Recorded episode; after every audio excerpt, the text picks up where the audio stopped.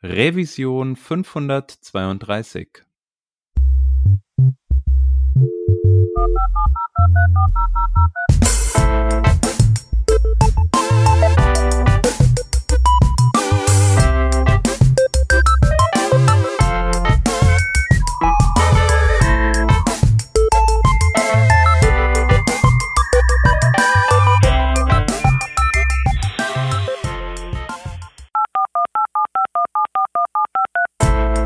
Du möchtest als Cloud Consultant bzw. Cloud Engineer durchstarten? Dann bist du bei Pexon genau richtig.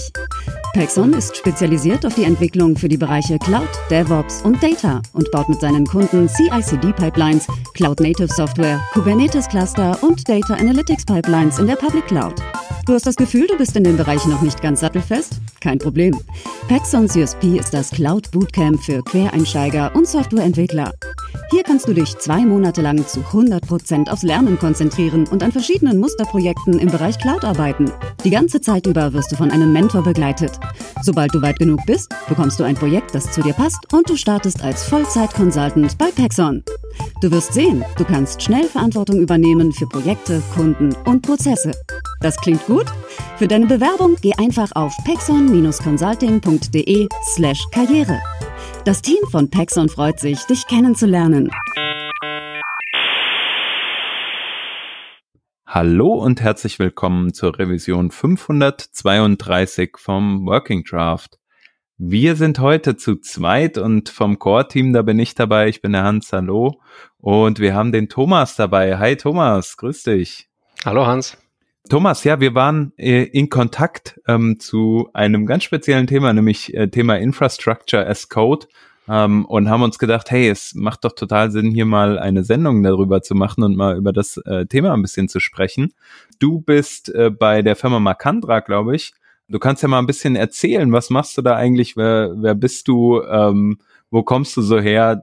Das wäre mal ganz interessant zu wissen. Ja, gerne. Erstmal vielen Dank für die Einladung. Freut mich sehr, dass ich dabei sein darf. Genau, ich bin Thomas. Ich habe mal vor langer Zeit Informatik studiert, ähm, da schon als Student recht viel Infrastrukturzeug äh, gemacht, also Erkältungen in Rechenzentren geholt, äh, Blech rein und raus geschoben, äh, konfiguriert, äh, also das, was man mal als Admins bezeichnet hat, mhm. also Netzwerke konfiguriert, Firewalling und solche Dinge, die man da macht, ähm, also Betriebssysteme hergerichtet, Security Hardening, dann Java installiert und dann irgendwann von Entwicklern die WAR-Files bekommen, in JBoss deployed, spät nachts. Cool, ähm, ja.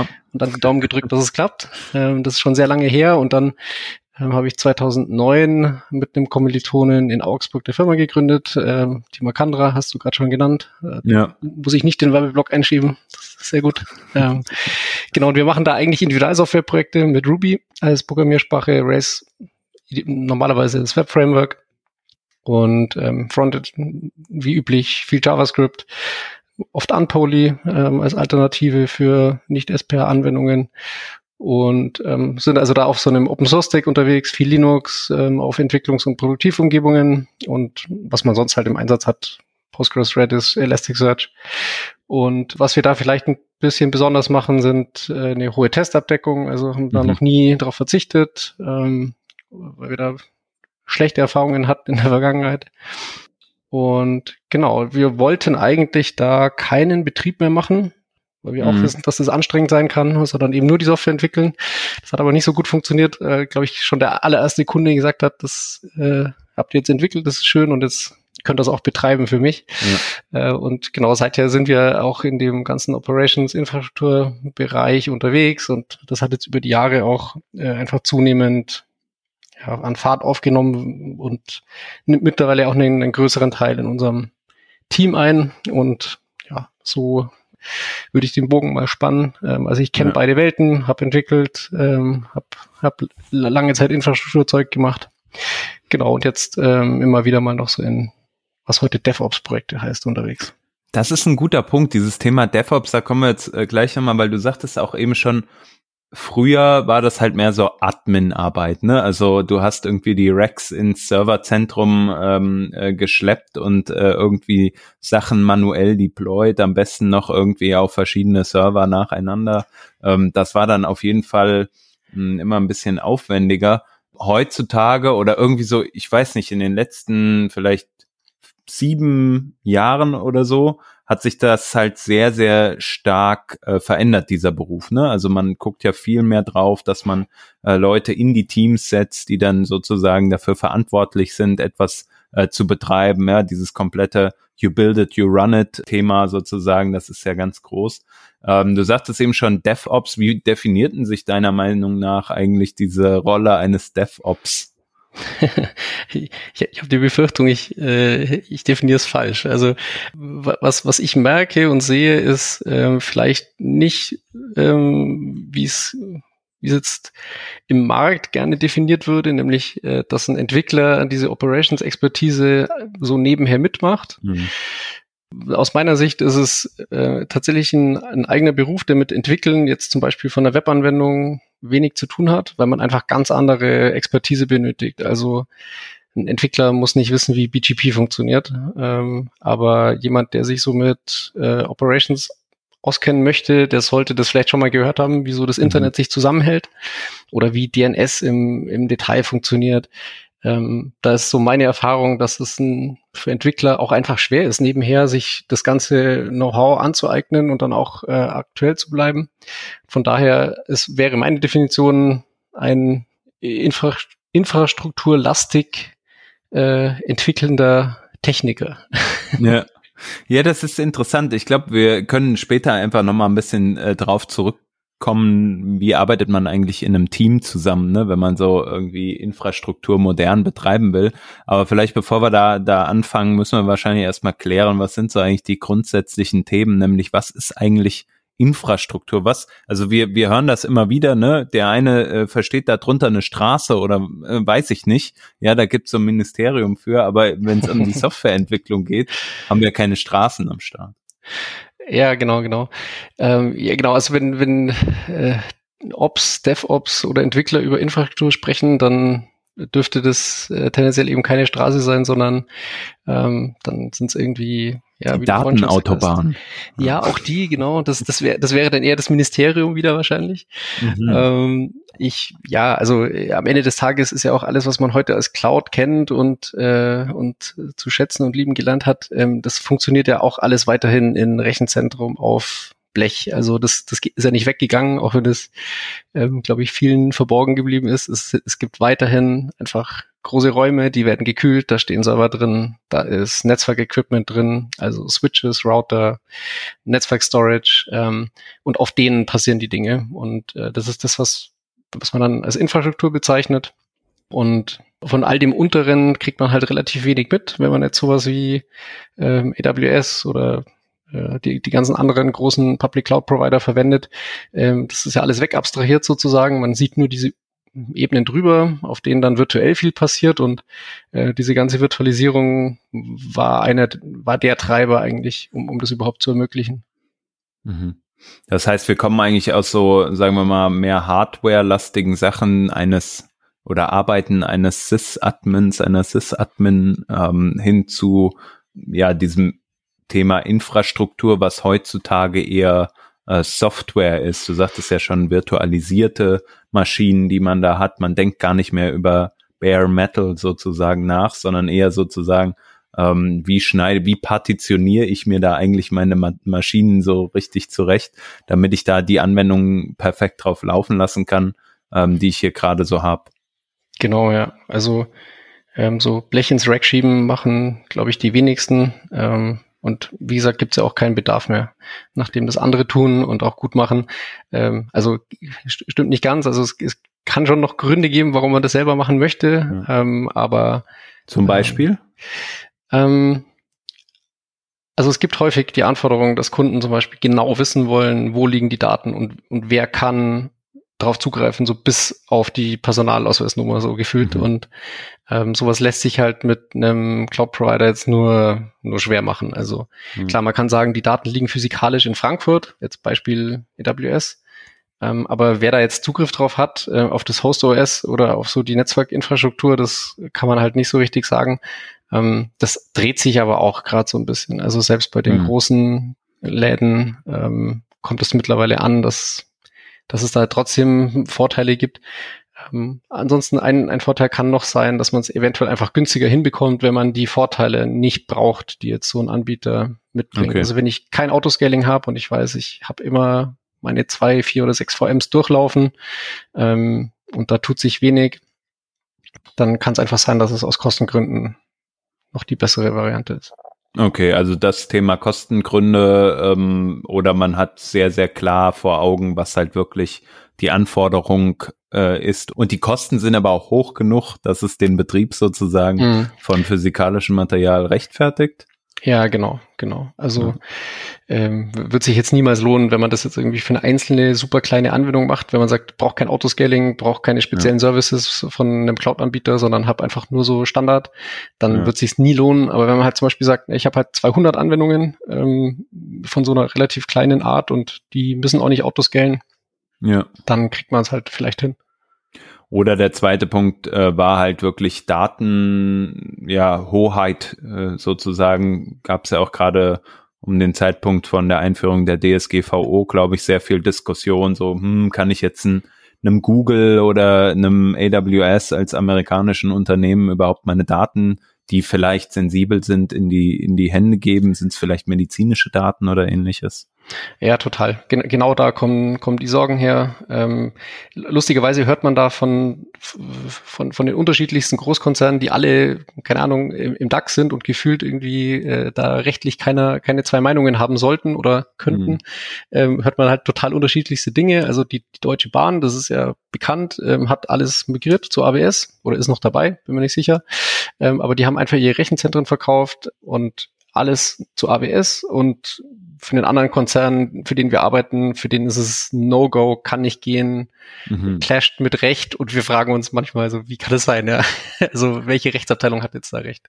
Ja, ja, genau. Es ist halt sehr, sehr unterschiedlich dann ausgelegt. Aber dennoch, man hat ja mh, hm, diese, diese Migrationsphase, äh, sozusagen, was du jetzt eben für die Deutsche Bahn angesprochen hast, gibt's ja in sehr, sehr vielen Unternehmen, ne, die irgendwann diese On-Premise-Lösung hatten und dann migriert sind halt komplett in die Cloud. Also jetzt mal abgesehen von Kosten, ne, was sind denn noch äh, also die Gründe gewesen, warum man überhaupt sich Gedanken oder wer das jetzt vielleicht heute noch nicht hat, äh, überhaupt sich Gedanken zu machen über mehr Cloud-basiert zu arbeiten oder mehr virtualisiert, sagen wir mal, zu arbeiten, versus du hast alles on-premise und dein äh, musst dich um dein Bare Metal kümmern. Mhm. Ja, genau. Also das Kümmern ist, glaube ich, eines der, der größten Punkte schon ganz einfach. Also wenn du in einem Rechenzentrum deinen Kram stehen hast, dann musst einfach dafür sorgen, wenn da Festplatten kaputt gehen. Und das passiert, weil mhm. äh, das kennt jeder von privaten Handy oder Notebook. Irgendwann äh, gehen die, die Dinge kaputt. Ähm, ja. Und das ist einfach also zum einen Kostenfaktor und zum anderen hat man halt gemerkt, dass es einfach auch unglaublich Ressourcen frisst, wenn man das, äh, wenn man das selber macht und wenn man das jetzt abgeben kann an eine, an eine dritte Partei, dann ist es ja schon mal gut.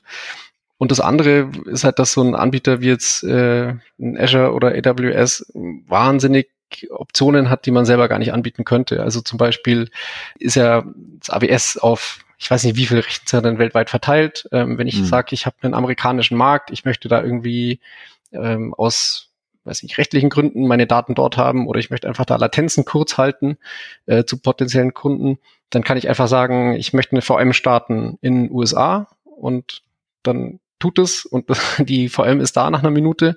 Ähm, wenn ich jetzt selber Metall im Rechenzentrum habe, dann müsste ich erstmal gucken, wo schicke ich das hin in den USA und also das wird man einfach nicht machen und dann mhm. ähm, hat man so halt einfach deutlich mehr Optionen bei, bei so Cloud-Anbietern, die ja auch mittlerweile nicht nur virtuelle Maschinen anbieten, sondern die, die bauen ja immer weiter krassere Services auf diesem ganzen Konstrukt auf, ähm, wo man sich halt relativ leicht auch kompliziertere Dinge anlachen kann, die man vielleicht selber nicht betreiben wollen würde.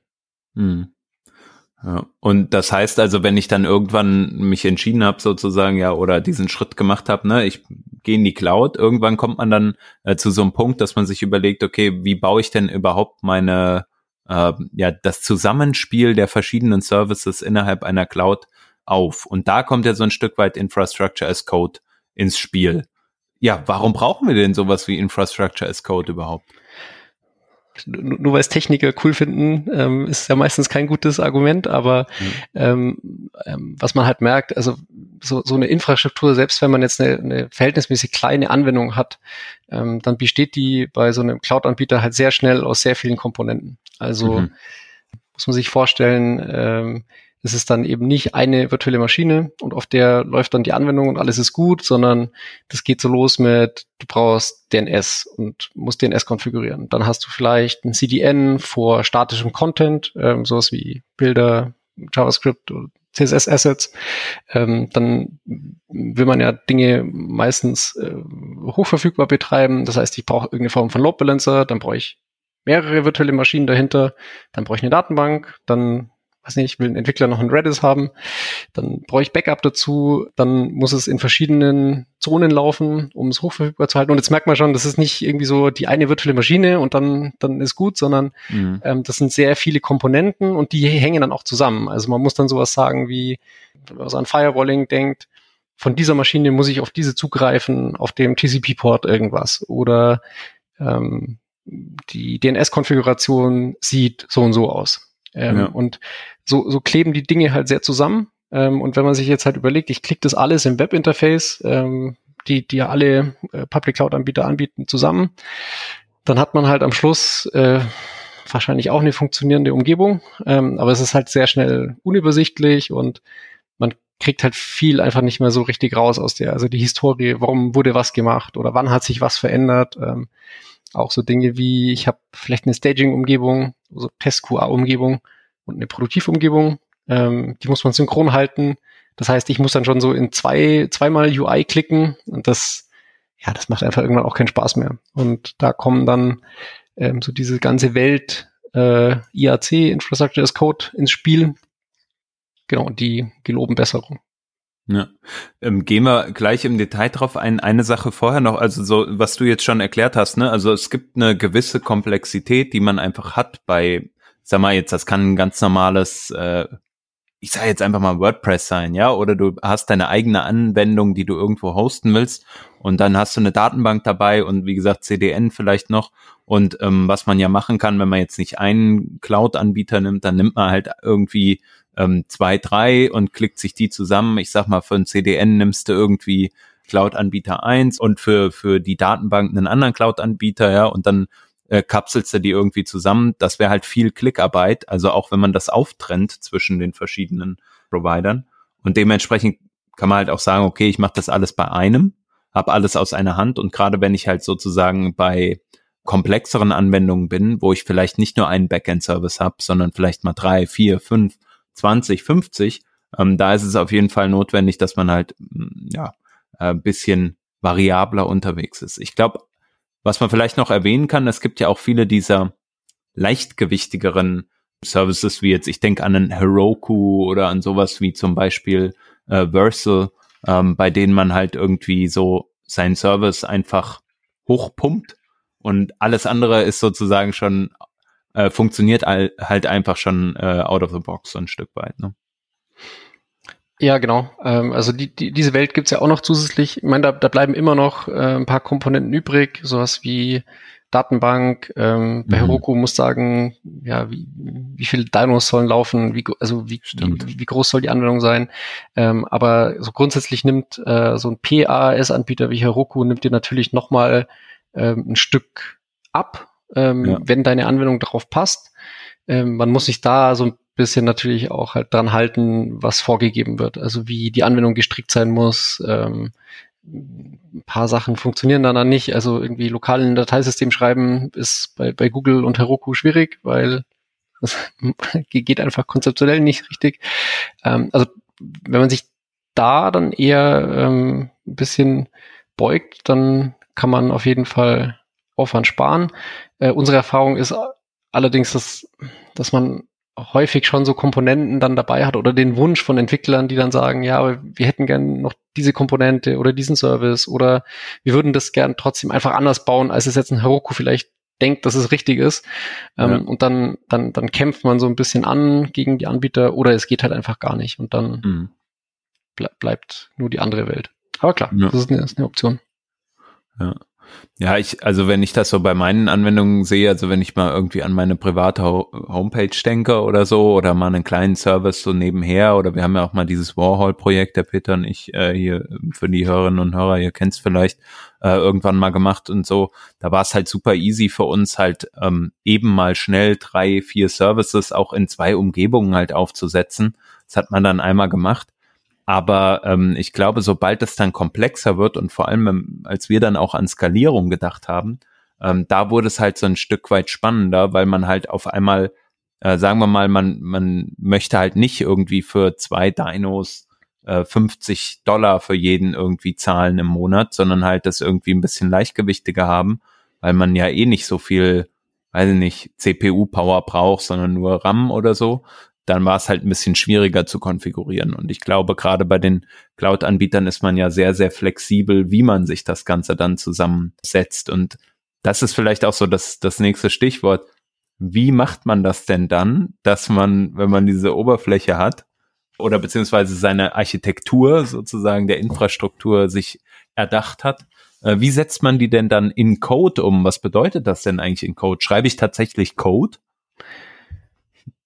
Ja, guter Punkt. Also gibt's alle Aus, äh, Ausprägungen. Ähm, also ganz grundsätzlich verbirgt sich hinter diesem ganzen Infrastructure as Code mittlerweile unglaublich viel. Also ich glaube, das, das, das grundsätzliche Ziel dahinter ist immer ähnlich, nämlich ähm, man will Infrastrukturkomponenten reproduzierbar aufsetzen, die übergeben können, äh, testen also am Ende, es soll einfach nicht ein Einzelkunstwerk sein. Es soll nicht sein, einer klickt eine Stunde irgendwo rum und, und hinterher weiß keiner mehr so richtig, was eigentlich jetzt geklickt wurde, sondern genau, also Reproduzierbarkeit ähm, und wie man das dann macht, da gibt's diverse Möglichkeiten. Also früher äh, TM ähm, äh, hatte also Skripte, das war mhm. Bash-Skript und hat dann halt Zeug installiert, so ein bisschen Hardening gemacht. Ähm, dann gab es aufbauend so, so Tools wie Chef, Puppet, Ansible, Solstack, ähm, das sind so Configuration Management Tools, die dann dieses Skript laufen lassen auf der Konsole besser machen, ähm, weil sie zum Beispiel ähm, anders als jetzt ein, ein, ein ganz dummes Bash-Skript äh, idempotent sind. Das heißt, ich kann so ein Puppet-Skript fünfmal laufen lassen und das ändert dann den Zielzustand nicht. Ja. Wenn ich jetzt halt mein Bash-Skript irgendwie einfach fünfmal laufen lasse und es macht sudo apt-get, äh, install, sonst was, dann wird es halt einfach immer wieder ausgeführt. Und ähm, das sowas hätte man dann halt irgendwie per Hand einbauen müssen und irgendwann macht das keinen Sinn mehr, das alles, alles per Hand nachzubasteln in, in Skripten. Ähm, auch das Verteilen dann auf mehrere Maschinen. Klar, man kann dann SCP machen äh, irgendwo hin, aber ja, also macht keinen Sinn, das alles äh, per Hand zu bauen und, und für sowas gibt's dann eben die, die Tools wie äh, Chef von Puppet und Co. Ähm, ja. Und die, die verbergen sich schon auch hinter diesem IAC-Konstrukt. Und mittlerweile sind, was wir ja auch schon seit, seit längerer Zeit kennen, ähm, die ganze Containerwelt mit, mit Docker, Packer, Vagrant mhm. und Co. Da ist es ja ein bisschen anders. Da baue ich sozusagen das Image bis zu einem Punkt, wo ich sage, jetzt ist es so, wie ich möchte und dann kann ich es deployen. Ähm, mhm. Das heißt, da muss ich dann nichts mehr in der Zielumgebung ändern. Das ist auch im Prinzip so ein AMI bei Amazon. Ähm, ist halt das gleiche Prinzip. Also da habe ich einfach das Image fertig. Und genau, dann gibt's halt noch so ähm, Orchestrierungstools, die innerhalb von äh, Kubernetes zum Beispiel äh, dafür sorgen, dass die VMs laufen und wie die skalieren. Am Ende gibt's noch die Provisioning-Tools, Terraform, CloudFormation oder OpenStack Heat ähm, und die koordinieren diese Infrastruktur wie Datenbanken und wie viele virtuelle Maschinen brauche ich denn und ähm, wie hängt DNS mit Security Groups und sonst was zusammen. Ähm, also da sind gibt es mehrere verschiedene Werkzeuge, die auch ähm, zum einen verschieden funktionieren und zum anderen auch so ein bisschen verschiedenen Zwecken dienen. Also da muss man ein bisschen unterscheiden, aber am Ende ist alles unter diesem Deckmantel Infrastructure as Code und genau, weil du Terraform schon genannt hast, das ist halt ein äh, Anbieter oder nee, nicht ein Anbieter, sondern das ist ein Werkzeug äh, von, von HashiCorp, das ist der Anbieter. Mhm.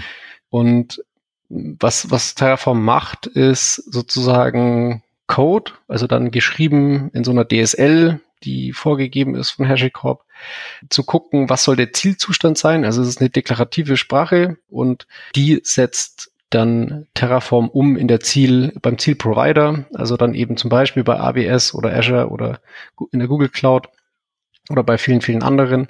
Ähm, also Terraform kommuniziert dann mit der API der Provider und legt diese Konfiguration, äh, die man festgelegt hat, um. Und die Konfiguration ist Code. Ja. Genau. Also genau, du hast ja schon ein paar Sachen genannt. Jetzt mal angenommen, ich bin bei meinem Ansible-Script, will das aber loswerden und will jetzt hier mal die Migration von äh, irgendwie auf einen, ja, oder erstmal ein bisschen testen, ne, und mach das mal in der Google Cloud oder bei AWS. Das heißt, ich nehme mir dann mal so ein Terraform, installiere das auf meiner lokalen Maschine und brauche die Google Cloud SDK, damit ich mich da irgendwie zu Google Cloud ähm, connecten kann und dann schreibe ich mal, beschreibe ich mal diesen Pfeil. Was steht denn da so drin? Also in dem Pfeil dann tatsächlich. Ähm, also genau, der, also wenn, wenn du jetzt so First Steps äh, ähm, Terraform quasi äh, beschreiben willst, dann wäre es, ähm, holst dir einen Account bei irgendeinem Cloud-Anbieter, um da halt die Umgebung dann starten zu können, installierst Terraform, also je nach OS äh, keine Ahnung, also kriegt jeder hin, der Hörer, wer es machen möchte. Ähm, und genau, wenn man dann zum Beispiel einen, einen Server starten will, dann sind es, glaube ich, weiß nicht, fünf oder sechs Zeilen Code. Ähm, jetzt im Falle von, von AWS wäre so, ich definiere mir den Provider. Also Provider ist bei Terraform immer eben dieses, äh, der, der, der Zielanbieter, also die genannten AWS, aber da ist eben auch eine Hetzner dabei oder eins und eins oder ähm, ich kann auch Kubernetes irgendwie als Ziel angeben, also gibt's, weiß gar nicht, hunderte wahrscheinlich. Genau, dann sage ich, was ist quasi mein, mein Provider?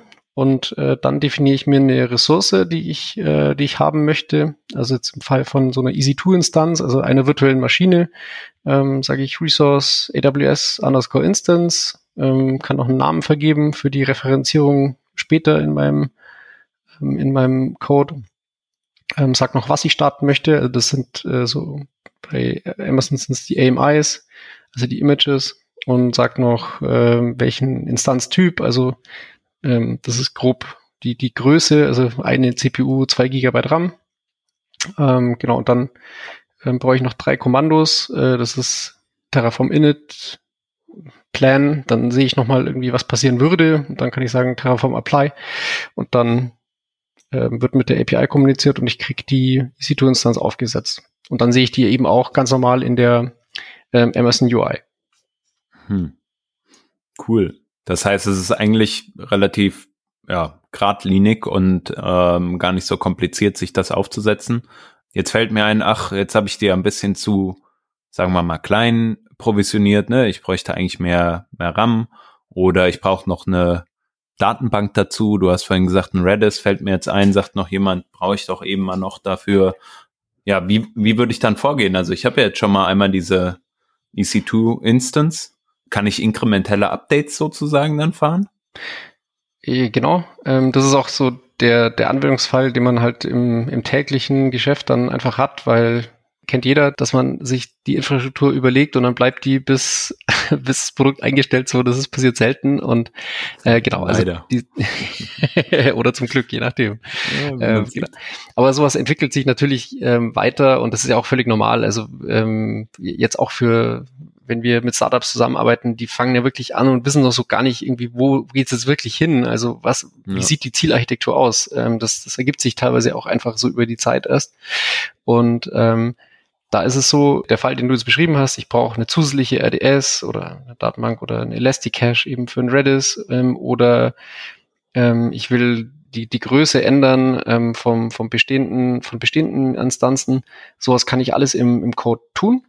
Und die, in Anführungszeichen, Magie, die dann Terraform für mich macht, ist, äh, es, es guckt, was war schon da, was hat sich geändert, was muss weg und ähm, vollzieht eben diese Änderungen auch so, wie, wie sie zusammenhängen. Also ich habe vorhin schon mal gesagt, dass, dass, dass sich die Infrastrukturkomponenten häufig aufeinander beziehen. Also zum Beispiel das Beste ist immer Netzwerktopologie. Also ich, ich habe so ein VPC, das heißt also so ein virtuelles Netzwerk und in dem sind Subnetze und in dem sind dann wiederum die EC2-Instanzen. Und da muss man dann irgendwie sagen können, so die, diese Instanz liegt in diesem Subnetz und das Subnetz liegt in diesem VPC. Ähm, und ähm, da muss natürlich dann auch Terraform wissen, dass da eine Abhängigkeit besteht. Also wenn ich jetzt zum Beispiel das VPC außenrum einfach wegreiße, dann ist halt das, was drinnen leben würde, auch nicht mehr erreichbar und kaputt. Ähm, und diesen Abhängigkeitsbaum, den pflegt Terraform für mich ähm, oder eben auch andere Tools ähm, und versteht, äh, wenn ich Änderungen mache, ähm, auch was dann zu tun ist. Ähm, also kann ja zum Beispiel sein, dass jetzt eine Änderung ähm, erfordert, dass eine EC2-Instanz komplett neu aufgebaut werden muss. Dann sagt mir das Terraform auch. Da sagt dann hier, ich, ich muss das alte Ding abreißen, ich baue ein neues auf. Ähm, aber seid ihr bewusst, das wird passieren. Mm, und bei anderen Dingen kann es einfach geändert werden, ohne dass jetzt große Abrissarbeiten passieren. Hm. Aber diesen Prozess, ähm, der ist natürlich ganz normal und ist auch der große Vorteil, weil genau sowas kann ich dann halt ähm, als Code in einem Git pflegen und habe plötzlich eine sinnvolle Historie in der Versionierung und, und verstehe auch, wer hat vor einem halben Jahr was geändert und idealerweise mit sinnvoller Commit-Message auch noch warum. Ja. Ja, das ist natürlich ein Riesenvorteil, ähm, wenn man so sehen kann, wie hat sich eigentlich ähm, dann auch meine Infrastruktur verändert. Ich glaube, ein riesen ähm, Painpoint ist halt dieses ganze Thema Migration, nehme ich mal an. Also ähm, für ein Testszenario macht es ja keinen Unterschied, ob man jetzt da eine kleine Instanz äh, eben mal komplett wegreißt und dann äh, einen neuen Service hochfährt. Aber wenn man zum Beispiel ähm, ja einen Cache hat, in Redis beispielsweise, den als Cache nutzt ähm, und dann ist der Cache auf einmal komplett weg und muss neu befüllt werden, kann es ja unter Umständen im Moment dauern. Das heißt, ich muss mir wieder mhm. überlegen, okay, wie mache ich denn eigentlich mein äh, Pre-Warming von einem Cache und ähnliches. Ne? Ja, total. Also äh, auch bei mh, zum Beispiel großen, großen Datenbankinstanzen, da kann Terraform auch nur wenig Magie herbeizaubern. Also wenn ich jetzt sage, ich will weiß ich nicht, äh, die, die Instanz von Europa verschieben nach USA und die Daten sollen halt physikalisch äh, da verschoben werden, dann dauert das einfach, weil mhm. also wenn ich jetzt halt eine entsprechend große Datenbank habe, ja, aber wenn die ein paar Terabyte hat und oder Indizes nachgezogen werden müssen, dann dauert das einfach. Also es ist jetzt nicht einfach alles so automatisch weg, was schiefgehen könnte oder was was problematisch sein könnte, aber ähm, genau halt eher so dieses Versionierung, Zusammenhänge verstehen und äh, ja auch zu mehr an, an so einem Ding arbeiten können. Das ja. ist weg. So, und halt auch die Sichtbarkeit, ne? Also was du ja vorhin gesagt hast, du kannst ja das im Interface zusammenklicken und dann funktioniert das auch. Und äh, jeder, der halt, jede, die halt drauf gucken, äh, die checken halt, okay, das und das sind vielleicht die Zusammenhänge und dann muss man sich das so ausmalen, aber einfach in den Code zu gucken ähm, das ist ja ein Riesenvorteil. Ne? Ähm, und eine, eine Sache, wenn wir jetzt nochmal über Production sprechen, ähm, das Thema Resilience hast du ja vorhin auch schon angesprochen. Ne? Wenn ich jetzt sagen möchte, okay, ich möchte das Ganze in ein äh, Datencenter deployen oder in ein anderes oder ich brauche hier noch äh, den, den äh, Service, den soll es jetzt hier irgendwie viermal geben und nicht, äh, also in, in äh, vier horizontalen Anwendungen, also sozusagen vier Pods gestartet werden, anstatt nur äh, nur einer, um jetzt mal hier in die Kubernetes-Sprache äh, abzugleiten. Ähm, das ist ja dann super easy gemacht beispielsweise. Mhm, ja, genau. Ja. Ähm, eine andere Sache, die du vorhin schon angesprochen hast, äh, war ja auch sowas, zum Beispiel, ja, ob ich das jetzt bei AWS dann mache oder ob ich das bei äh, Google Cloud mache oder ob ich zu Hetzner gehe, das hat keinen großen Unterschied. Äh, bedeutet das denn dann auch, dass ich dann einfach so meine Cloud einfach mal eben umziehen kann. Also wenn mir die Preise bei AWS nicht mehr passen, gehe ich halt zum Hetzner. Würden sich wahrscheinlich alle wünschen, dass es so einfach geht, aber ähm, ja, da ist es, äh, also so dieses ähm, Hin- und Herwechseln zwischen Anbietern geht auch mit so einem Werkzeug wie Terraform natürlich nicht einfach. Ähm, also li liegt schon unter anderem daran, dass die ganzen Cloud-Provider nicht alle den gleichen Service anbieten. Also ich kann jetzt ähm, bei einem Amazon kriege ich wahrscheinlich so das größte Angebot, würde ich jetzt einfach mal behaupten. Wahrscheinlich bei Azure auch noch viel. Ähm, aber konzeptuell funktioniert jetzt die Google Cloud anders. Und mhm. deswegen würde ich jetzt äh, schon mal behaupten, dass die Infrastruktur aufzusetzen gar nicht einfach eins zu eins überall geht, ähm, mhm. was da unterschiedliche Angebote gibt. Also ich weiß, ich kenne mich jetzt mit, mit AWS am besten aus, weil das so unsere Hauptzielumgebung ist und da gibt's ja unter diesem Deckmantel Elastic Cache, ähm, was mhm. das Produkt ist, ist es eben ein Redis oder ein Memcache. Aber ob ich jetzt zum Beispiel den Memcache überall bekomme, weiß ich gar nicht. Würde ich jetzt eher mal bezweifeln, ob sich das jeder antut. Und ähm, wenn ich natürlich halt sage, ich brauche diese Komponente, dann, ja gut, dann kann ich nirgendwo hinwechseln, wo es die nicht gibt. Und was natürlich nie weggeht, was man auch, äh, ja, was jeder kennt, der das schon mal gemacht hat, so eine Migration von dem Produktivsystem ja, das ist, das ist immer ein, das ist immer ein Projekt. Also von Projekt bis Mammutprojekt, aber ähm, sowas kann auch so ein Tool niemals, niemals wegmachen. Also da muss man mhm. immer einfach mit, mit viel Hirnschmalz ran.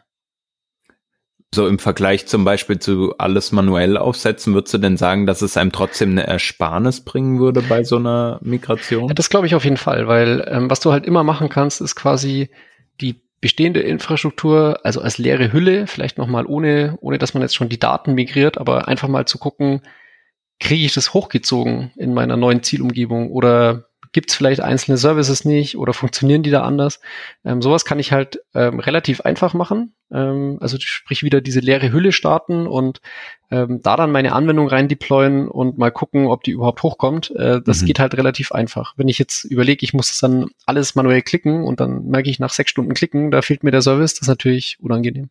Also ja. von dem her bringt es definitiv eine ähm, Erleichterung und ähm, ja, halt auch dieses ja, also der Code ist dann halt einfach der Code. Und es ist nicht, jemand hat vergessen, da noch zu klicken oder hier den Regler zu ziehen und dann ist die Umgebung anders, sondern die Wahrheit ist dann halt, was in dem Code definiert ist.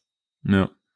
Ja, ich glaube halt, diese Abhängigkeit, ähm, die man sich doch reinholt, wenn man auf einer Cloud ist, sind halt meistens die Services, die es halt gibt. Ne? Also du hast mhm. halt irgendwelche spezifischen äh, Google Services in der Cloud dort. Genauso hast du auch spezifische Dinge bei AWS. Du hast eben Caching äh, angesprochen, aber in der Google Cloud, keine Ahnung, heißt dann PubSub, ja, und bei AWS heißt es dann ja. Ähm, ja. genau, also ähm, ist ja mittlerweile sogar so, dass es in, in, den, in den bekannten Clouds auch teilweise proprietäre Services gibt. Also genau. bei, bei AWS das Aurora, das ist die Datenbank von denen. Ähm, pff, ja gut, die ist halt proprietär und mit allen Vor- und Nachteilen von proprietär und ähm, bei wahrscheinlich allen anderen ist es, ist es genauso und ähm, also so ein Pay-in oder ein, ein Login, je nach, je nach Aus, äh, Ausprägung, ähm, den holt man sich meiner Meinung nach dann schon früher oder mhm. später einfach rein. Ich erinnere mich noch, als wir, als wir damals FIO ähm, gebaut haben, hatten wir auch zum Beispiel bei Google äh, sehr spezifische so Maschinentypen, Machine Types sozusagen, mhm. ähm, die halt dann eine spezielle Größe hatten in deinem Kubernetes-Cluster, was du da aufgesetzt hast.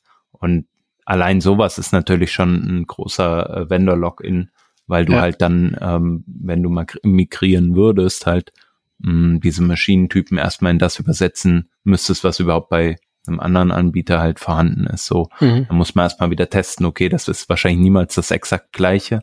Äh, da muss man halt gucken, dass das irgendwie wieder dazu passt. Ne? Und meistens sind die ja dann auch ziemlich genau abgestimmt auf den Load, den du hast oder so. Ähm, ja, das ja. ist auf jeden Fall schon interessant, ähm, so eine Migration dann zu machen. Ich, mir ist das glücklicherweise lange Zeit erspart geblieben. Genau, aber nichtsdestotrotz ähm, kommen ja auch so ein paar Punkte einfach mit der, mit den positiven Effekten, die man hat, die äh, vielleicht nicht so positiv sind. Also ich meine, wir haben es eben schon gesagt, du hast halt die Möglichkeit, alles auf Knopfdruck irgendwie aufzusetzen. Wahrscheinlich gibt es auch die Möglichkeit, alles auf Knopfdruck einzureißen. Wenn dir das im Production mit deinem Production-Cluster passiert, dann hast du wahrscheinlich auch erstmal äh, eine schlaflose Nacht vor dir, so ungefähr, nehme ich an. Im besten Fall, ja. Ähm, ich, ich glaube, genau das, was du beschrieben hast, ist ja bei Facebook passiert im Februar oder Januar, Februar. Genau, also da war es ja auch nur eine Konfigurationsänderung, aber halt leider an einer doofen Stelle. Und dann war, glaube ich, ich, ich weiß gar nicht, was genau passiert ist. DNS nicht mehr mhm. erreichbar und weil das nicht mehr erreichbar war, war dann waren die Türschlösser nicht mehr zu öffnen und ja, also da da kann man viel kaputt machen. Es ist halt so ein bisschen wie wir aus der Softwareentwicklung, ähm, glaube ich, auch viel gelernt haben. So was tut man, so Merge Requests werden gereviewt und es schaut halt ein zweites Paar Augen drauf, ob das eigentlich so grundsätzlich alles Sinn macht, was man da tut und äh, ich kann Linter haben für Code-Analyse und ähm, dann bietet mir jetzt sowas wie Terraform schon auch noch, keine Ahnung, zum Beispiel so Validierung, um mal zu gucken, ähm, ja, ist, ist da Syntax und alles korrekt. Ich meine, das ist jetzt aber auch gar nicht so das Spannende, worauf du wahrscheinlich ähm, abspielst, aber ähm, ich kann mir noch anzeigen lassen, auch irgendwie, was, was würde denn passieren, wenn ich jetzt ähm, meine, meine Code-Änderungen deployen möchte? Also was wird geändert, was wird gelöscht, was, was passiert? Und nachdem das in großen Umgebungen halt gerade mit diesen Abhängigkeiten, die so im Kreis äh, häufig existieren, kann das auch einfach äh, ja mal aus einer Ecke kommen, die man halt so nicht auf dem Schirm hat. Und ähm, genau, wenn halt so rekursives Löschen äh, dann plötzlich äh, passieren würde, dann ja, es ist, äh, ist nicht so cool. Und sowas kann man sehen im Vorfeld. Ähm, muss natürlich trotzdem halt jemand dann noch mit ein bisschen Bedacht draufschauen und sagen, ja, ich will es trotzdem haben oder halt vielleicht nicht. Mm, und es gibt noch ein, ein paar Möglichkeiten, auch im Code so ein paar äh, Bremsen einzubauen. Also äh, man kann zum Beispiel sagen, so eine bestimmte Komponente, äh, so eine Ressource, die, die möchte ich, dass die nicht gelöscht wird.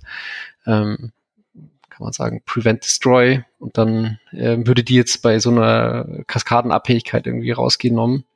Mhm. Ähm, bei Prevent Destroy muss man halt berücksichtigen, wenn ich diesen ganzen Block der Ressource rauslösche, ähm, dann ist halt auch dieses, die, diese Prevent Destroy äh, Ansage weg und dann äh, würde Terraform wieder hergehen und das auch löschen. Also ähm, mhm. man gibt, gibt ein paar Möglichkeiten, sich zu schützen, aber ähm, ja, muss trotzdem immer aufpassen. Ja, also den ganzen Code-Block oder den ganzen Block rauslöschen oder so. Ich erinnere mich noch, dass ich das dann mal hatte, wenn es halt nicht mehr voranging. Also wenn man sich irgendwie an, an eine Stelle gefahren hatte, ähm, mit dem äh, praktisch mit mit Terraform und dem Skript ausführen, ähm, dass man halt einfach ja irgendwie die Meldung bekommen hatte, hier ist der State kaputt. Äh, sozusagen, ähm, jetzt mhm. guck mal, wie du es wieder hinbekommst, so ungefähr. Und dann hat man halt gesagt, okay, die Komponente lasse ich mal weg, sollst mal gar nichts damit machen. Und dann probieren wir mal nur eine andere. Äh, grundsätzlich ist aber ja auch die Frage, wie, wie kriegt's denn Terraform eigentlich hin, dass es so bei komplexen Architekturen all diesen, diese Status irgendwie kennt. Mm, also was ähm, Terraform im Hintergrund tut, ähm, ist sich zu merken, was ausgeführt wird. Also mhm. dieses einfachste Beispiel, das wir ganz eingangs äh, beschrieben haben, ich lege einfach eine virtuelle Maschine an, dann ganz früher und in anderen ähm, Plattformen ist es so, wird dann wird versucht, äh, sowas wie eine EC2-Instanz zu taggen. Da steht dann halt drin, du bist Terraform ID 123. Ähm, das ist aber ein bisschen kompliziert, weil dazu müsste dann jeder äh, Cloud-Anbieter erstmal die Möglichkeit haben, alles zu taggen. Ähm, und alles taggen ist natürlich auch immer so, also geht einfach auch nicht bei, selbst bei AWS nicht. Und was, äh, was deswegen passiert, ist, dass Terraform sich merkt, ähm, ich habe hier eine Instanz angelegt und die hat von dem Anbieter ähm, sowieso eben eine ID bekommen und diese ID merke ich mir und dann ähm, damit lässt sich die, die, die Realität mit dem, was bekannt war, immer abgleichen. Ähm, und das ist am Ende ähm, einfach ein, ein JSON-File, das sieht man auch. Also wenn möchte alle nur ermutigen, äh, das, das mal auszuprobieren, einfach so äh, eine, eine kleine AWS-Umgebung hochzuziehen. Das äh, kostet im Free-Tier auch nichts. Dann sieht man auch dieses JSON-File und kann da auch einfach mal reingucken. Es, es, mhm. Da ist nichts äh, spannend, also nichts total Geheimes drin und dann sieht dann kriegt man auch so eine Idee, wie das im Hintergrund funktioniert und, und, und wie, wie Terraform sich das merkt. Und das heißt aber, Terraform geht eigentlich hin, guckt sich, also ich sage jetzt apply, ne, also führ das mal bitte aus, was sich hier jetzt gerade in meinem Fall geändert hat. Dann geht praktisch Terraform hin, guckt sich an, was haben wir denn schon, mhm. ähm, und macht dann einen Diff in Anführungsstrichen gegen, also der Realität auf den Servern äh, zu dem, was im Code ist. Genau. Genau. Das also heißt, wenn ich zum, zum Beispiel zwischendrin hingegangen bin und habe jetzt diese eine Instanz äh, irgendwie hochskaliert manuell oder wie auch immer, ja, dann würde so, das festgestellt ja. werden. genau, aber das ist, das ist schon auch ein so ein Knackpunkt. Ähm, wenn man Infrastruktur mit so einem IAC-Werkzeug ähm, pflegt, dann ist es meistens eine denkbar schlechte Idee, da dann manuell mit noch reinzupfuschen, weil das hat natürlich Grenzen, ja.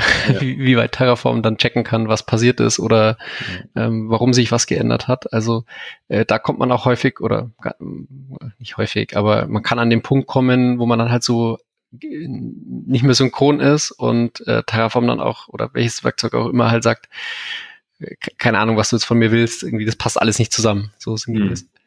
Ja, der Klassiker ist doch irgendwie, keine Ahnung, meine Datenbank äh, ist zu langsam, weil ich zu viel Load bekomme. Äh, und dann gehe ich eben mal schnell ins Interface und sag ja, mehr RAM dazu, mehr RAM dazu. Und die Datenbank wird irgendwie immer wieder neu deployed äh, mit, mit den Daten, die du schon hast, auf eine andere Instanz oder so. Ja, genau. Ähm, so ist es auch teuer, also in Form von dauert lang, ähm, ja. weil so hinter den Kulissen wird halt einfach eine neue Maschine gespawnt äh, und dann die, äh, die Daten eingelesen und ähm, ja, jeder, der halt äh, beliebige Datenbank schon mal mit, mit, äh, mit, mit viel Daten gestartet hat, der weiß, dass das halt nicht einfach instant passiert. Und wenn man das dann tut, wenn gerade viel los ist und viel Load reinkommt, dann hat man Spaß. Ja, es ist nicht unbedingt immer die beste Alternative. Ähm, ja. ja, nichtsdestotrotz muss man halt, ähm, ja, also denke ich mal, dann einfach sehr, sehr genau aufpassen, halt, was tut man und ähm, reagiert man halt schnell mit ein paar Klicks, weil man Angst hat, dass man runtergeht oder äh, down geht oder so? Oder sagt man, okay, lass mal kurz überlegen, was ist jetzt äh, vielleicht der richtige Weg nach vorne? Und der ist vielleicht dann tatsächlich ähm, eher dann halt äh, in den Code zu gehen, so wie ich dich jetzt verstanden habe. Ja, genau. Also so ein Learning auch so von dem, was, was ich so erlebt habe, ist, ähm, also wenn die Hütte brennt, dann dann bringen so Aktionen wie mach mal schnell RAM mehr meistens eh nichts mehr. Dann mhm. äh, kann man noch gucken, ob man irgendwie das, das Feuer kontrolliert abbrennen lässt und dann hinterher sich überlegt, was, was da schiefgegangen ist.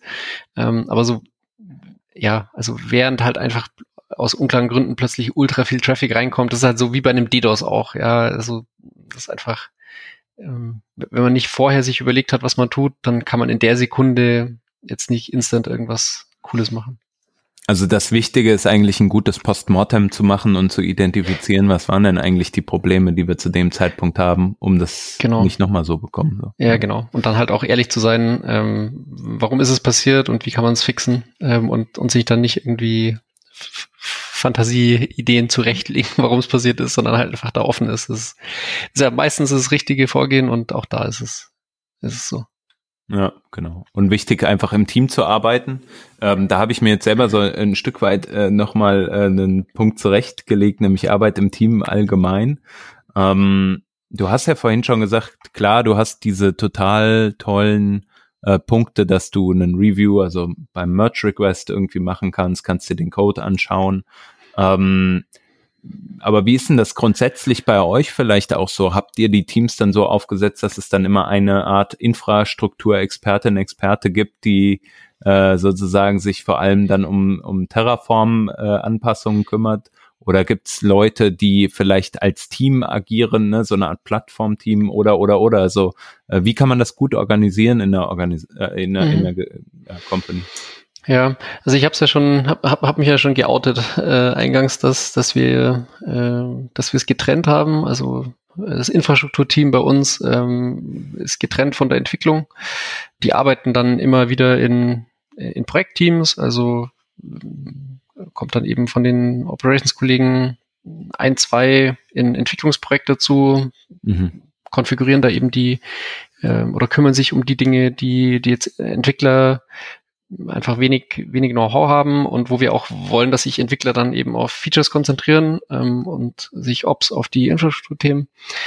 Und ähm, genau, und die, unser Ops-Team ist auch die, die Quelle für Terraform Know-how, einfach weil da mhm. über die Jahre halt auch immer mehr Anforderungen kamen von Kunden ähm, für externe Projekte, bei denen wir jetzt gar keine Entwicklungsarbeit leisten, aber ähm, so gefühlt ist es bei sehr vielen Teams so, ähm, dass die sagen, wir haben Entwickler und wir tun uns schon schwer genug, die Entwickler zu finden und ähm, ich werde einen Teufel tun und jetzt die Entwickler auch noch Ops machen lassen und, und ja. Terraform lernen und dann wie, wie, wie alles funktioniert.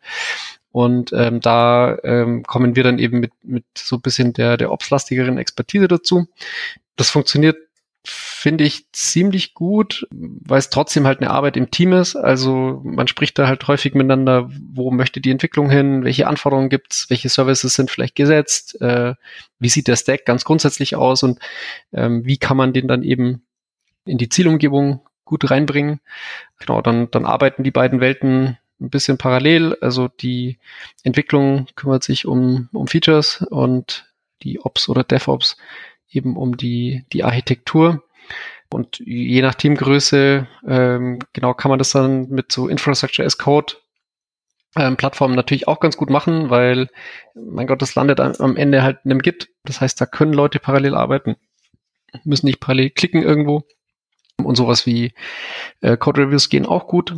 Ja. Was man halt äh, im Hinterkopf behalten muss, dieses Terraform State, über das wir auch gerade gesprochen hatten, was in der Entwicklung oder beim Testen einfach ein JSON-File ist, was lokal da liegt.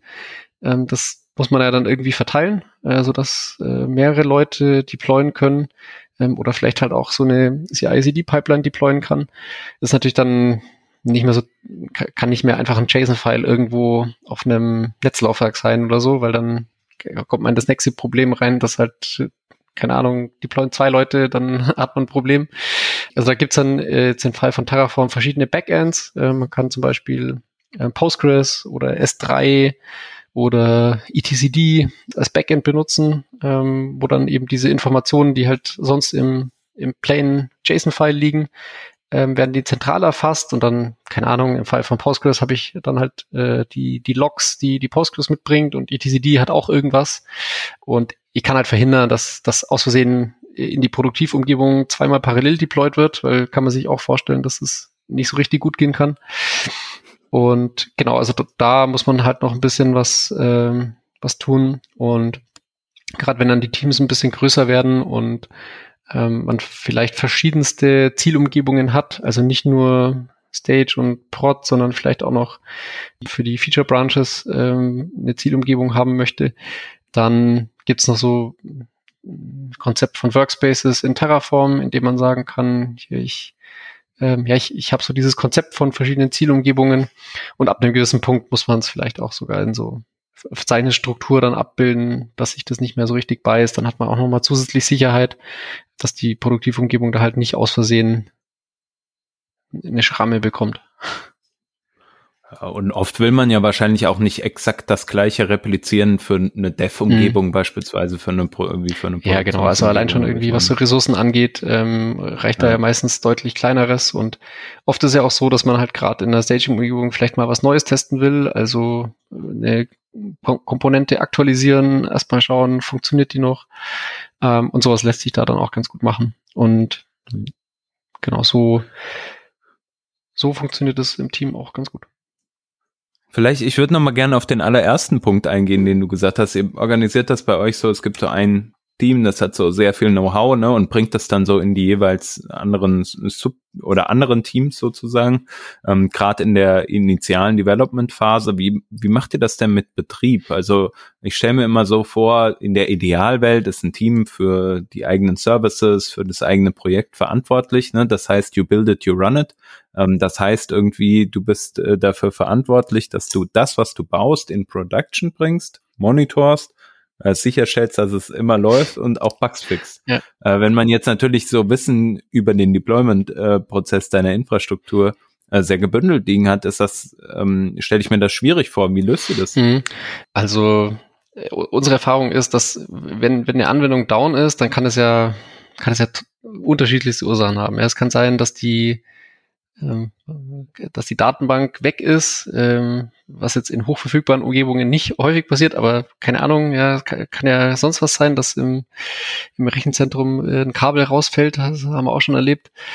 Dann kann der Entwickler halt wenig tun, weil der sagt dann, in meinem Sentry oder in meinem Logfile steht Connection refused was mhm. heißt das? Ich habe keine Ahnung. Und da könnte dann halt der Op sagen, ja, ich sehe schon hier in unserem Monitoring, was wir noch auf Infrastrukturebene haben, wo jetzt ein Entwickler gar keinen gar nicht sieht im, im Regelfall und vielleicht auch gar nicht sehen will, da sieht er vielleicht schon, ja, da, da fehlt eine Netzwerkstrecke, das kann nicht funktionieren.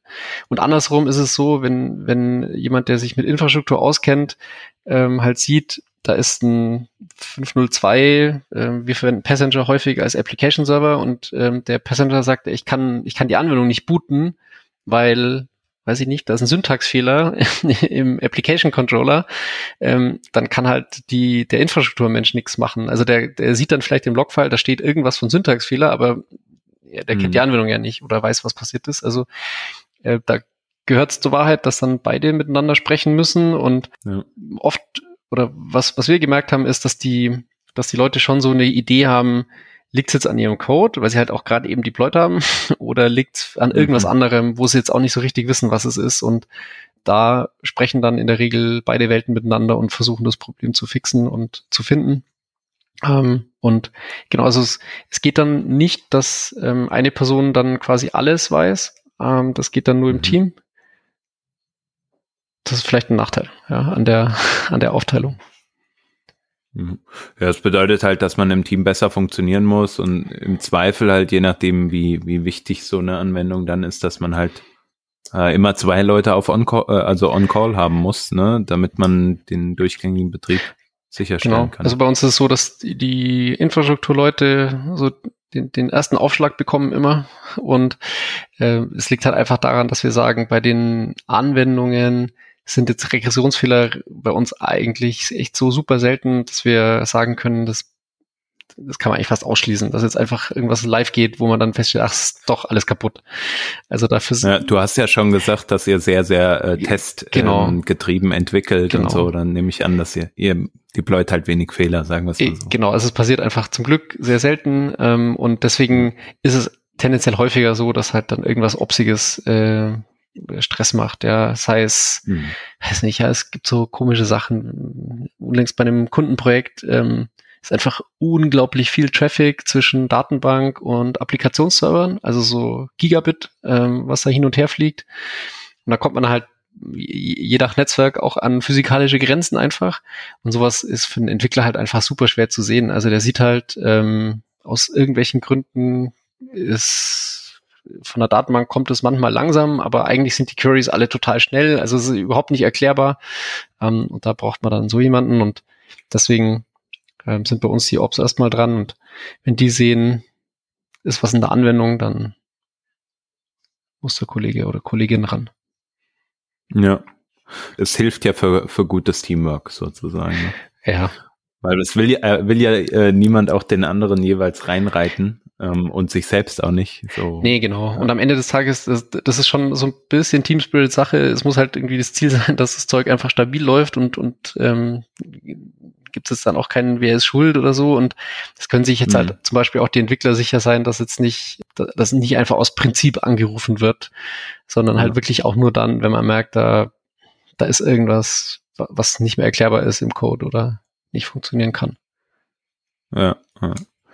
Ähm, wir haben jetzt noch so ein paar äh, kleinere Themen, glaube ich, die man auf jeden Fall auch nochmal angehen kann, die, die einen immer so aus gerade einer Entwicklerbrille, die einem manchmal so auf die Füße fallen. Ne? Und ein Thema, was, was wir jetzt ja noch aufgeschrieben hatten, war das Thema Credentials. Also ich glaube, was wir ja sehr häufig ähm, haben, dass wir uns irgendwo einloggen müssen. Zum Beispiel, um eine Verbindung äh, zwischen einem Service und dem anderen zu haben, sagt man vielleicht, okay, ich mache da irgendwie ja, neben einer Firewall ist da vielleicht auch noch irgendein Basic Out davor, warum auch immer, ja, oder man braucht halt, man muss halt irgendeinen Token mitschicken oder ähnliches. Ähm, und wenn wir jetzt äh, so ja über Infrastructure as Code sprechen, dann fällt mir erstmal ein, oh Mist, wenn ich das einchecke in mein Git, dieses Token, äh, vielleicht expired das ja oder vielleicht ähm, habe ich das Problem, dass es dann jeder lesen kann. Wie geht man denn damit eigentlich um? Mhm ja. Also das Problem kennen wir aus, aus Code von, aus Anwendungscode. Ähm, Credentials in Anwendungscode ist meistens keine gute Idee, aus genannten Gründen. Ähm, das, das gleiche gilt natürlich für Infrastructure as Code, weil ist halt am Ende des Tages auch nur Code. Also man muss sich die genau gleichen Überlegungen machen ähm, wie auch bei Anwendungen. Also ähm, gibt da auch verschiedenste äh, Ansätze, was man tun kann. Ähm, ein ganz grundsätzliches Problem blöderweise bei Terraform ist, dass es in den, ähm, in den in genannten Logs äh, leider häufig tatsächlich Plane drin steht. Ähm, da muss man sich dann überlegen, wo man, so speichere ich das dann in dem genannten Postgres zum Beispiel, dann zumindest dafür sorgen, dass das ähm, nochmal gekryptet ist und äh, da niemand mhm. draufschauen kann. Ähm, aber auch sonst die Credentials, die man halt sonst in dem Code hat, also wenn ich jetzt eine RDS starten möchte, dann will ich ja irgendwie Master-Kennwort mitgeben.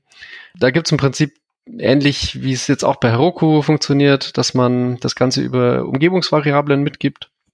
Da kann ich dann aus Terraform darauf zugreifen. Also ich sag einfach vor Terraform apply sowas wie Export, äh, tf underscore var underscore irgendwas. Und auf die Variable kann ich dann wieder ähm, in meinen Skripten zugreifen. Sowas funktioniert. Äh, dann ist es zumindest schon mal außerhalb des, des Codes. Muss natürlich vorher die Umgebungsvariable gesetzt werden. Ähm, es gibt einen anderen Weg, äh, machen auch manche Frameworks so, äh, dass man gekryptete Files hat, also dann mit PGP, mhm. äh, dann ist wieder natürlich keine Ei, ja, wo ist dann der Key für das PGP-File? Muss dann auch irgendwo herkommen. Auf dem USB-Stick, den wir im Büro rumgeben. genau, und, äh, und dann an Google per Post verschicken. Genau. Und so die letzte Option, die gerade im Zuge von den ganzen Cloud-Services ähm, auch hochgekommen ist, kennen, kennen vielleicht auch viele. Ähm, es gibt so Secrets Manager, das gibt es sowohl bei AWS als auch bei Google, da heißen sie, glaube ich, sogar gleich. Von HashiCorp gibt es auch ein Produkt, Surprise, Surprise, was genau sowas anbietet, so ein Secret Store. Ähm, dann kann ich eben aus meinem Terraform raus in diese Stores zugreifen. Ähm, das, das geht. Die, die Varianten haben halt alle Vor- und Nachteile. Ähm, also bei den Umgebungsvariablen habe ich sie aus dem Code draußen und, und ist es vielleicht äh, gut fürs Testen ähm, und es, es kostet mhm. nichts. Ähm, aber ich habe halt zum Beispiel keine Versionierung und sie sind nicht mehr Bestandteil des Codes und macht es ein bisschen schwierig. Und die Versionierung bekomme ich dann, ähm, wenn ich jetzt in, in gekrypteten Files wieder in meinem Repository habe dann, dann hätte ich die Versionierung wieder dabei, habe dafür Probleme bei den Tests, also wenn ich automatisierte Tests gegen ähm, gegen meine Terraform-Skripte schreibe, dann ja, dann geht's ja auch nicht, weil dann müsste ich im Test sagen, was der Key ist zum Decrypten von meinem File. Also da beißt sich alles so irgendwie gefühlt ein bisschen in, äh, in den Hintern. Also es haben alle Varianten so ihre Vor- und Nachteile. Ich glaube, das mhm. Einzige, was man nicht tun darf, sind die Credentials tatsächlich einfach in den Code reinpasten, ähm, weil früher oder später. Plain Text einfach rein. Ja, genau. Ja, ja der, der Klassiker, ich meine, wer hat's nicht schon erlebt und äh, das mal geleakt, sein eigenes Passwort oder sowas. Aber ja, ähm, es gibt auf jeden Fall Mittel und Wege, das zu verhindern. Äh, und es ist halt auch gerade in Produktionsumgebungen natürlich extrem notwendig, da sehr, sehr gut drauf aufzupassen, auf diese Passworte. Ein Punkt, den du eben schon genannt hast, ist das Thema automatisiertes Testing. Kann man eigentlich so eine Infrastruktur auch testen? Macht ihr das? Mhm, ähm, also tun nicht nur wir, das ähm, tun bestimmt fast alle, ähm, weil also wenn man vielleicht noch mal einen Schritt zurück äh, dann ist so ein Infrastrukturtest gibt es eigentlich schon immer. Das heißt nur anders, das heißt dann Monitoring. Ähm, also es ist dann halt im Prinzip äh, so diese ganz einfach Sachen, Pingdom oder Status Cake gibt's, äh, da, da kann man sich sehr kann man sich diesen, dieses Monitoring einfach klicken äh, und kann sagen, hier geh auf www irgendwas.de, schau, ob die Seite einen 200er zurückbringt und ich will noch, dass da Impressum irgendwie vielleicht im HTML-Body ist und dann ist gut. Also so eine Form von, von ähm, Test und Monitoring kennen wahrscheinlich auch die meisten. Aber man kann natürlich jetzt, wenn, wenn ich die, die Infrastruktur abgebildet habe in, in Source Code, kann ich natürlich einen, einen Schritt weitergehen und das auch ein bisschen cooler machen. Mm, da gibt's Terra-Test, das ist äh, leider in Go, also muss man muss man ein bisschen leiden können. ähm, aber damit kann ich ähm, kann ich meine Terraform äh, meinen Terraform-Code testen. Also ich kann eben genauso was mhm. sagen wie für das aus und dann erwarte ich, dass eine EC2-Instanz läuft und ich erwarte, dass eine RDS-Instanz da ist und ich erwarte, dass das so und so getaggt ist und so weiter. Also alles, was man ähm, so aus automatisierten Tests in, ähm, aus der Anwendungswelt kennt. Ähm, tatsächlich ist es so, dass ähm, wenn man sich mal so eine Gesamtinfrastruktur von einer bisschen komplizierteren Anwendung anschaut, dann, dann gibt's da meistens halt so verschiedenste Komponenten, die dann auch leider nicht immer aus Terraform kommen. Also, weiß mhm. nicht, wenn man an das CDN denkt, setzt es plötzlich irgendwelche Cache-Control-Header, ähm, über die man vielleicht Bescheid wissen möchte. Oder wenn Requests reinkommen mit einem Mobile User Agent, dann kriegt man irgendwie latent anderes HTML zurück. Oder ich will wissen, ob HSDS-Header gesetzt sind für SSL und ähm, ach, keine Ahnung. Also da gibt's gibt's ja sehr, sehr viel Auto-Scaling. Ja, muss man eigentlich auch ja irgendwie testen, ob das funktioniert. Ähm, da gibt's auch so einen Sweet Spot wahrscheinlich, wo man sich so bei bestimmten Dingen drauf verlässt, dass das dann ein Anbieter auch so tut, wie er es behauptet. Aber ähm, so, wenn man so die Gesamtwelt testen möchte ähm, oder so ein bisschen intensiveres Monitoring haben will, ähm, dann handeln wir das jetzt mal mit ähm, InSpec, heißt das Tool. Das ist, glaube ich, aus der Chefwelt. Und damit kann ich so, wie man es aus RSpec kennt, so die Scribe-Blöcke machen und kann sagen, hier, ich mache diesen HTTP-Request an den Host sowieso mit, keine Ahnung, Get oder Post. Und dann erwarte ich, dass Status 200 zurückkommt. Ich will diesen Header gesetzt haben und ich will Cache-Hit sonst wie. Und damit kann man sich dann auch so kompliziertere Dinge zusammenklicken, eben wie, jetzt setze ich diesen User Agent oder jetzt, jetzt erwarte ich das oder wir hatten mal also Range Requests. Ähm, das hat man meistens bei großen Dateien, hm. dass eben der Browser sagt, ich will Streaming. Sowas, genau, richtig. Ja. Ich will nur die Bytes X bis Y. Und sowas ist ist einfach schwierig zu testen, aber man will es halt trotzdem haben, weil wenn jemand aus Versehen in der CDN-Oberfläche rumklickt und sich denkt, die Regel macht doch keinen Sinn, die schalte ich mal ab und das Feature ist plötzlich weg, dann kriegt man das halt super spät mit und das ist super schwer zu debuggen. Und ähm, da fanden wir das mit diesem Inspec eigentlich ganz cool. Mhm. Das heißt also auch da ähm, ne, der Klassiker auf der einen Seite, man muss sich überlegen, äh, was will man denn eigentlich alles testen? Ne? Will ich halt meine irgendwie meine Cloud-Plattform testen? Ja. Wahrscheinlich genau. nicht. Da verlasse ich mich drauf, dass das funktioniert.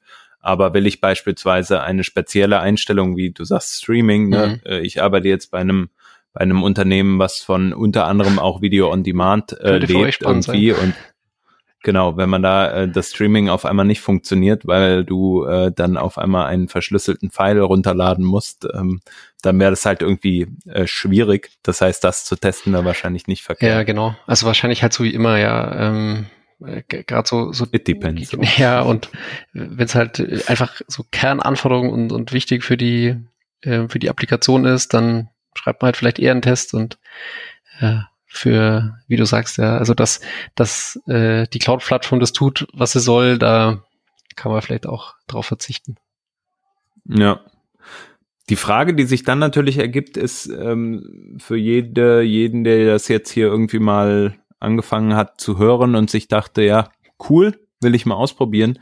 Aber was ist denn so deine Schätzung? Wie lange braucht man denn überhaupt, bis man da was einigermaßen Produktives an den Start bekommt, wenn man noch gar nicht so richtig Vorwissen hat? Du meinst jetzt für so eine Produktivumgebung oder zum Testen? Ja, ich denke zum zur Produktivumgebung, also mit mit allem, was wir jetzt so besprochen haben, äh, dass man da wirklich auch mal was am Start hat, mhm. was Sinn ergibt. Mhm. Mhm. Also was, was wir häufiger gesehen haben, ist, wie gesagt, dass es so ein Findungsprozess ist auch, ähm, den man jetzt wahrscheinlich jetzt nicht so direkt dann anrechnen darf auf, äh, dauert jetzt länger, weil man macht jetzt Infrastructure as Code. Ähm, sowas kann je nach je nachdem wie wie viel Meinung in dem Entwicklerteam da ist ähm, und wie oft sich vielleicht auch so Anforderungen aus der Produktseite dramatisch ändern, ähm, kann das ja schon mal ein paar Monate dauern, bis man da irgendwie auf dem richtigen Track ist. Und mhm. ich denke irgendwie abhängig davon, wie, ähm, also gr grundsätzlich, es dauert immer länger, als man denkt. Äh, das ist ja bekannt aus, aus Einschätzungen, gab es ja auch als unlängst eine Revision dazu. Und ja, also ich glaube, man darf sich einfach da keine Illusion hingeben, dass irgendwie, dass man jetzt sagt, das, das muss doch schnell gehen, weil ich kann bei Amazon irgendwie in, in zwei Minuten mir eine Easy-to-Instanz klicken und dann kann es doch nicht lang dauern, wenn ich jetzt zehn verschiedene brauche. Nur weil die dann ja. anders miteinander kommunizieren und global verteilt sein sollen und mit der Datenbank sprechen. Ich, würde da keine Erwartungshaltung wecken wollen, dass es irgendwie äh, schneller geht, als wenn man zusammenklickt. Es, es hat definitiv ähm, die, die größeren Vorteile eben so ähm, im, im laufenden Betrieb und, äh, und dann hat man da weniger Probleme. Aber erfahrungsgemäß dauert das schon auch mal mehrere Monate, bis man mit einem Entwicklerteam an dem Punkt ist, wo man sagt, man hat jetzt ein, eine stabile Idee, wie die, ähm, die finale Infrastruktur produktiv aussehen soll. Ähm, das Deployment funktioniert automatisiert und was man ja häufig vergisst, ist, dass dann ja noch viele verschiedene Themen mit reinspielen. Also ich muss ja eben nicht nur eine ähm, Instanz starten, sondern ich muss deployen. Ich will, dass es hochverfügbar ist. Es muss skalieren ich will es irgendwie Performance getestet haben, das Netzwerk muss segmentiert sein, ähm, ich will bisschen Security außenrum, ich will Monitoring, ich will Logging. Also die ganzen Sachen äh, spielen ja da auch noch mit rein und die müssen ja auch irgendwie abgehackt werden. Also dauert länger. Ja. Also zum Erwartungsmanagement, genau. Also man sollte jetzt nicht irgendwie die Erwartung haben, dass, okay, ich will nächste Woche was Neues live bringen, da bin ich gerade so weit mit meinem Service, dass der so ungefähr läuft äh, dann sollte man vielleicht nicht jetzt starten äh, mit Terraform, sondern man sollte das dann schon ähm, strategisch sozusagen in sein Projekt einbeziehen. Ja. Was ich nochmal interessant finden würde, sozusagen, stellen wir uns vor, wir haben eine Microservice-Landschaft und überlegen jetzt halt mehr in Richtung Infrastructure as Code äh, zu gehen, ähm, wollen auch vielleicht äh, eine andere Cloud an, äh, eine andere Cloud-Umgebung irgendwie beispielsweise verwenden also wie kann ich dann gut äh, anfangen? Nehme ich einfach einen Service oder der nächste, der kommt und äh, versuche den mal per Infrastructure as Code live zu bringen oder sollte man es schon ganzheitlich denken? Hm. Also so, so eine gewachsene, geklickte Umgebung überführen in Code ist meistens auch eine Herausforderung, mhm. ähm, weil es einfach auch da Limits gibt, wie viel automatisch gehen kann. Ähm, also der, der geschmeidigere und einfache Weg, wo man vermutlich weniger flucht, ist, wenn man einfach den nächsten Service nimmt und sagt, den bauen wir jetzt mal mit IAC und schauen uns das an. Und man zieht dann peu, peu à peu die äh, Bestandsservices rüber. Ähm, sowas funktioniert auch. Das äh, haben wir jetzt auch irgendwie bei, glaube ich, zwei Projekten mal gemacht. So, ähm, auch das ist ähm, ein bisschen langwieriger, aber man muss sich halt immer überlegen, dass es so äh, sich langfristig auszahlt und man da langfristig eben weniger Stress und weniger Downtime hat. Ähm, aber funktionieren tut es schon. Und es, es gibt auch einen Weg, wie man ähm, Bestandsinfrastruktur in Terraform mal zumindest testweise importieren kann und dann ähm, das Schöne ist, man kann ja dann einfach mal in der zweit, in einem zweit äh, in, äh, Account gucken, wie, wie weit man kommt mit automatisch wieder deployen. Ja. Also das heißt, vielleicht einfach mal einen Service nehmen, wie du sagst, ne, und mal versuchen hochzuziehen und dann Le Learnings ja. haben und äh, diese Lernkurve nutzen für für die nächsten Punkte. Ja, genau. Und, und dann kommt man ja eh schon auf den Geschmack, weil dann nervt einen das ja, wie es vorher war mit dem ganzen Geklicke. Genau, das ist auch cooler. Dann kann man sagen, machen ja. IRC. Ja, genau. Eben. Genau. Die anderen sollen das auch mal bitte lernen jetzt. Nein, Spaß. Ja, also die, die Standardfrage immer so, äh, natürlich, wie lerne ich das Ganze jetzt? Da gehe ich, google ich einmal Terraform und dann findet sich der Rest sehr wahrscheinlich, weil ist natürlich gut dokumentiert. Ja, ist tatsächlich, ähm, ist tatsächlich gut dokumentiert. Ist auch so, dass ähm, äh, es gibt, glaube ich, ja unendlich Ressourcen. Also wenn jemand Videos gucken will, dann findet er da was und ähm, die Doku äh, von, von HashiCorp ist gut. Und es gibt auch, glaube ich, mittlerweile unendlich Workshop-Angebote und, und, und sonstiges. Ähm, aber jetzt einfach mal nur, um so ein bisschen reinzuschnuppern und vielleicht um die, um die Magie mal live zu erleben, kann man das tatsächlich, wie ich vorhin gesagt habe, ähm, das, das dauert zehn Minuten, kostet nichts und vielleicht fühlt es sich ja wirklich cool an für den einen oder anderen. Einfach mal selber aufsetzen. Genau. Ja. Sehr schön. Äh, ich würde sagen, dann sind wir eigentlich mit dem Beleuchten, so was ist Infrastructure as Code eigentlich so durch.